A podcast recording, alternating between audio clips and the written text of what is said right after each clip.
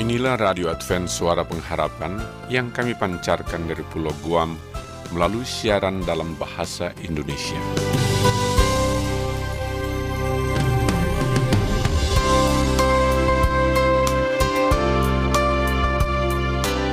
Salam sejahtera kami ucapkan kepada pendengar setia kami dimanapun Anda berada. Selamat berjumpa kembali dengan kami, Radio Advent Suara Pengharapan. Dengan senang hati kami akan menemani Anda dengan rangkaian acara yang telah kami persiapkan khusus bagi Anda sekeluarga. Harapan kami, semoga siaran ini dapat bermanfaat dan menjadi berkat bagi Anda semua.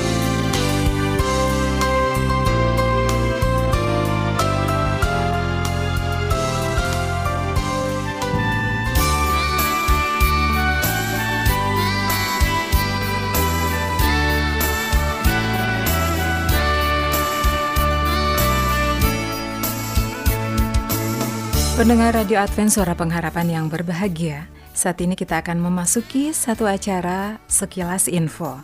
Namun sebelum kita mengikuti acara ini, satu kidung manis akan kami hadirkan menemani Anda. Dari studio kami ucapkan selamat mendengarkan.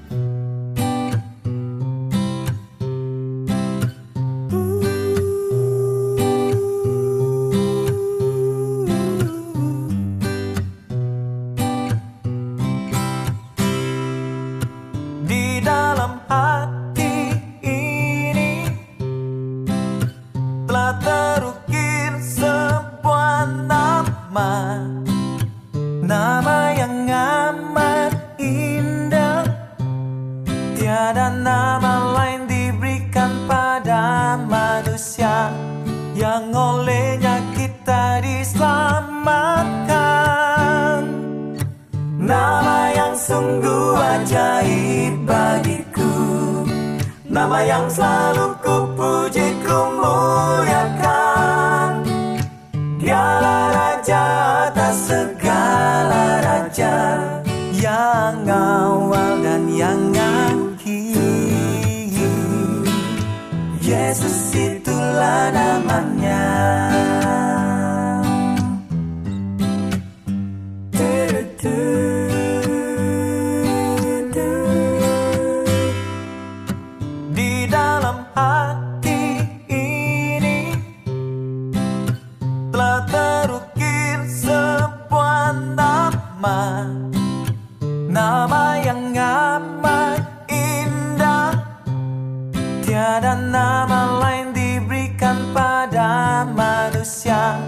Yang olehnya kita diselamatkan. Nama yang sungguh ajaib bagiku, nama yang selalu kupuji, kumuliakan. Dialah Raja atas segala raja, yang awal dan yang akhir. Yesus itulah namanya. Pujilah Dia, hai segala bangsa di bumi. Nama yang sungguh ajaib bagiku, nama yang selalu kupuji, kumuliakan. Dialah Raja atas segala raja, yang awal dan yang akhir. Yesus itulah namanya. Nama yang sungguh ajaib bagiku, nama yang selalu kupuji, kumuliakan. Dialah Raja atas segala raja, yang awal dan yang akhir. Yesus itulah namanya. Yesus itulah namanya. Yesus itulah namanya.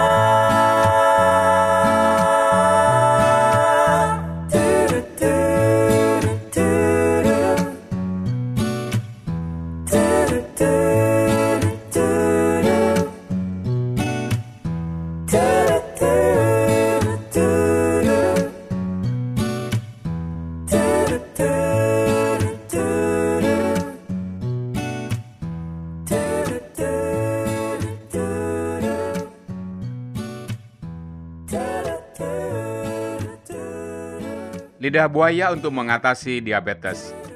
Lidah buaya atau aloe vera sering kita jumpai di lingkungan sekitar rumah. Tanaman ini ada yang dirawat maupun tumbuh liar.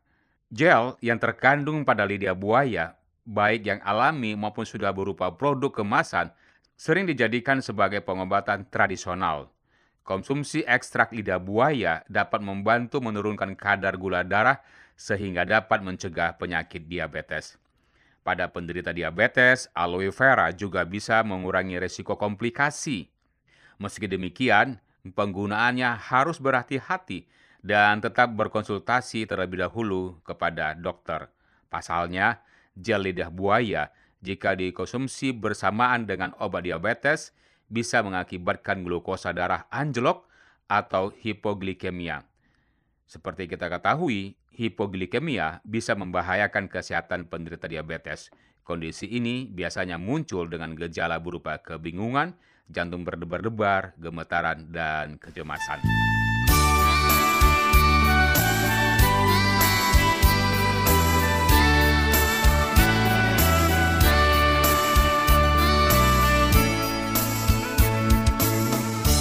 Manfaat telur untuk diabetes.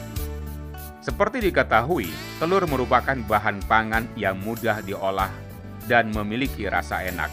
Tak heran banyak orang yang gemar mengkonsumsi telur.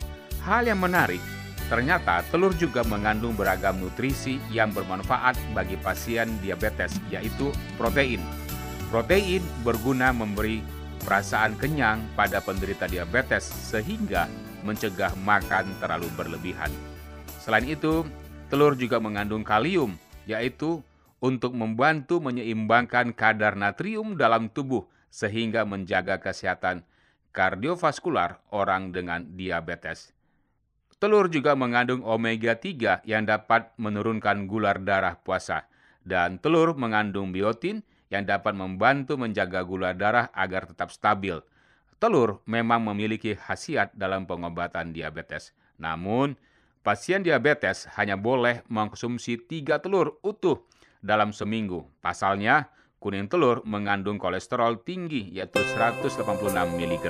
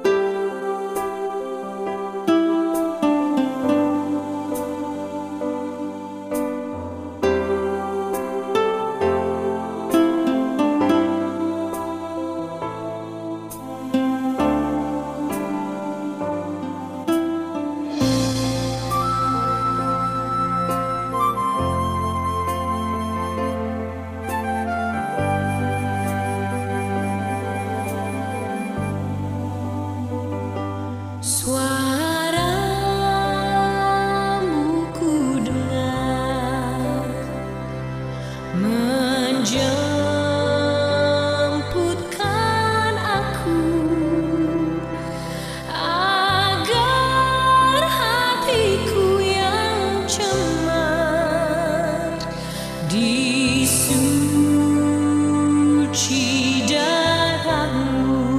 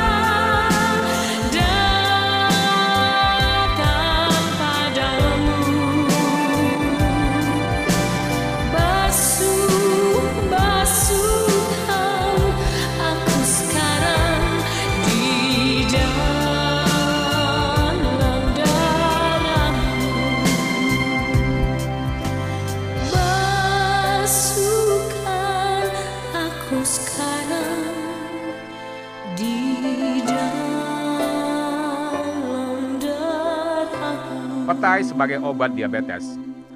Petai atau parkia speciosa, meski menimbulkan bau mulut tak sedap, ternyata memiliki berbagai macam kandungan yang dapat membantu proses penyembuhan diabetes. Seperti yang tertulis dalam sebuah jurnal, didapati bahwa biji dan akar petai sudah lama dijadikan sebagai pengobatan tradisional diabetes di wilayah Asia Tenggara.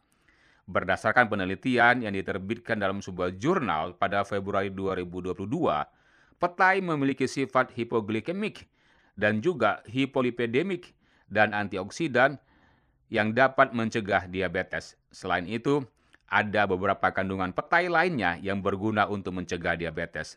Antara lain, polifenol, yaitu senyawa alami tumbuhan yang mendorong produksi insulin dalam tubuh.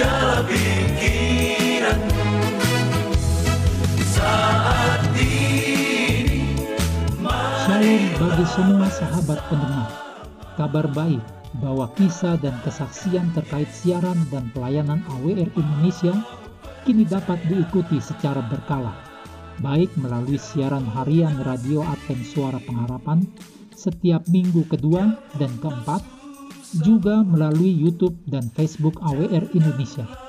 Terima kasih banyak untuk yang sudah menyampaikan, dan masih terbuka bagi Anda semua untuk segera SMS atau telepon ke nomor AWR di 0821 1061 1595 atau di nomor 0816 1188 302 untuk WhatsApp dan Telegram. Kami tetap menunggu dukungan Anda.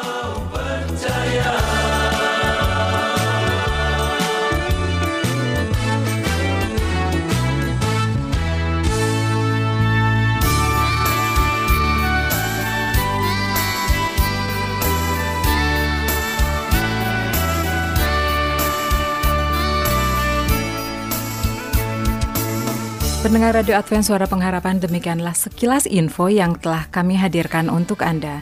Kiranya acara ini bisa bermanfaat bagi kita semua. Sampai jumpa pada sekilas info mendatang.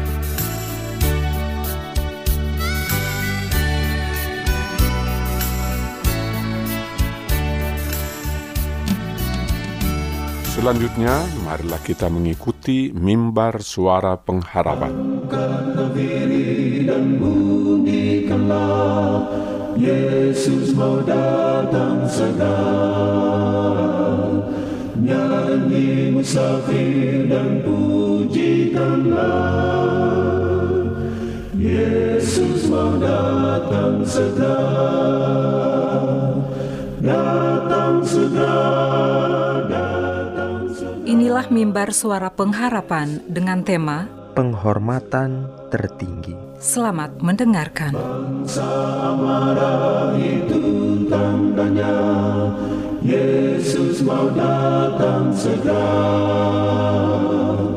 Pengetahuan bertambah-tambah, Yesus mau datang segera. Datang segera, datang segera, Yesus mau datang segera. Saudara pendengar yang dikasihi oleh Allah, kembali lagi dalam mimbar suara pengharapan dengan saya Pendeta Muda Robert Gultom akan membahas suatu pelajaran yang berjudul penghormatan tertinggi. Saudara pendengar yang dikasihi oleh Tuhan, Allah adalah sumber kehidupan, terang dan kesukaan bagi alam semesta. Sebagaimana sinar matahari, berkat-berkat tercurah daripadanya kepada seluruh makhluk yang telah diciptakannya. Dalam kasih-Nya yang besar, Ia telah memberikan kesempatan kepada manusia untuk turut memiliki sifat-sifat ilahi, dan seterusnya mereka pula harus memantulkan berkat-berkat itu kepada sesama manusia. Inilah penghormatan yang paling tinggi, kesukaan yang paling besar yang dapat dikaruniakan Allah kepada manusia. Mereka yang dibawa paling dekat kepada Halik adalah orang-orang yang turut mengambil bagian dalam amal kasih. Umat manusia merupakan satu keluarga yang besar, keluarga Allah. Halik telah menetapkan agar mereka saling menghargai dan saling mengasihi, dan selalu menyatakan perhatian yang suci dan tidak mementingkan diri untuk kepentingan satu sama lain.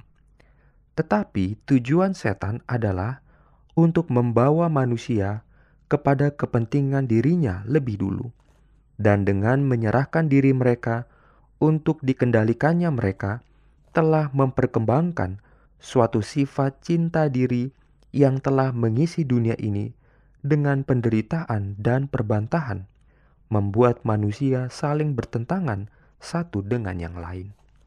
Sifat mementingkan diri merupakan inti kerusakan akhlak, dan oleh karena manusia telah menyerah kepada kuasanya, sikap tidak setia kepada Allah kini terlihat di dunia dewasa ini. Bangsa-bangsa, keluarga-keluarga, pribadi-pribadi mengidap suatu keinginan untuk menjadikan diri pusat segala sesuatu. Sifat mementingkan diri itu telah menyebabkan perpecahan di dalam gereja, memenuhi gereja itu dengan cita-cita yang tidak suci. Sifat cinta diri merusak sifat keserupaan dengan Kristus dan mengisi manusia dengan cinta diri. Sifat ini membawa perpisahan yang terus-menerus dari kebenaran. Kristus berkata, "Hendaklah kamu jadi sempurna seperti Bapamu yang di sorga sempurna adanya." Tetapi cinta diri itu buta terhadap kesempurnaan yang dituntut Allah. Sifat mementingkan diri merupakan dorongan hati manusia yang paling kuat dan paling umum. Pertarungan jiwa antara rasa simpati kepada orang lain dan sifat tamak tidaklah seimbang. Oleh karena sifat cinta diri itu adalah nafsu yang paling kuat, dan cinta dan kemurahan hati sering paling lemah, maka pada umumnya yang jahat itulah yang menang. Oleh sebab itu, dalam pekerjaan kita dan pemberian kita bagi pekerjaan Allah, tidaklah aman jika kita dikendalikan oleh perasaan atau dorongan hati. Memberi atau bekerja hanya bila rasa simpati kita tergerak dan menahan pemberian atau pelayanan-pelayanan kita bila perasaan kita tidak tergerak adalah suatu kebiasaan yang tidak bijaksana dan berbahaya. Jika kita dikendalikan oleh dorongan hati atau simpati, maka apabila usaha-usaha kita bagi orang lain dibahas dengan sikap tidak berterima kasih, atau pemberian-pemberian kita digunakan sembarang, atau dihambur-hamburkan, itu cukup untuk membekukan kemurahan hati kita. Orang Kristen harus bertindak berdasarkan prinsip yang pasti, mengikuti teladan Kristus dalam penyangkalan dan pengorbanan diri. Saudaraku pendengar dalam kasih Yesus, apakah Anda mau menghormati Tuhan dengan sifat mengasihi? Tuhan memberkati. Amin.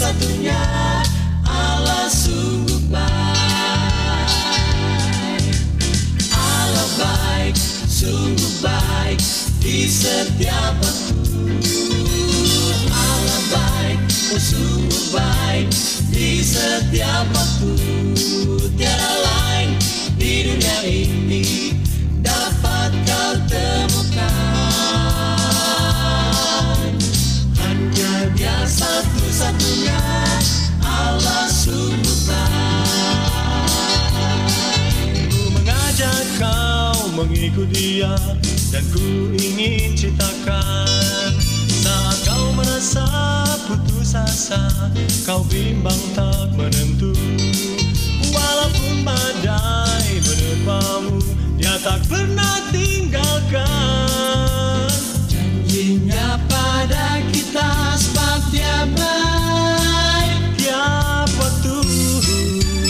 Allah baik, sungguh baik di setiap waktu. Allah baik, oh sungguh baik di setiap waktu. Tiada lain di dunia ini dapat kau temukan. Hanya dia satu-satunya Allah sungguh baik. Oh, dia di tengah malam saat kau sedang bersedih, jangan risaukan hidupmu, dia selalu besertamu. Makananmu dicukupkan, dia akan dengar doamu. Dia pimpin kau sekarang dan nanti, sebab dia baik tiap waktu. Allah baik, sungguh baik di setiap waktu. Allah baik, oh sungguh baik di setiap waktu. Tiada lain di dunia ini dapat kau temukan. Hanya dia satu-satunya Allah sungguh baik. Allah baik, sungguh baik di setiap waktu. Allah baik, oh sungguh baik di setiap waktu. Tiada lain di dunia ini dapat kau temukan. Hanya dia satu-satunya Allah sungguh baik. Tiada lain di dunia ini dapat kau temukan. Hanya dia satu-satunya.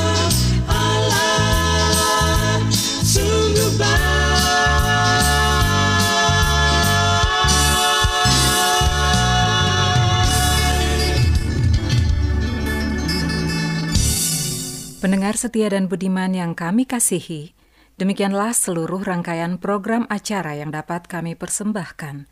Apabila Anda mempunyai pertanyaan atau Anda ingin mengikuti pelajaran Alkitab Suara Nubuatan, Anda boleh menghubungi kami dengan mengirimkan surat ke Radio Advent Suara Pengharapan, PO Box 8090 Jakarta 12810 Indonesia, atau email kami ke awrindonesia@yahoo.co.id.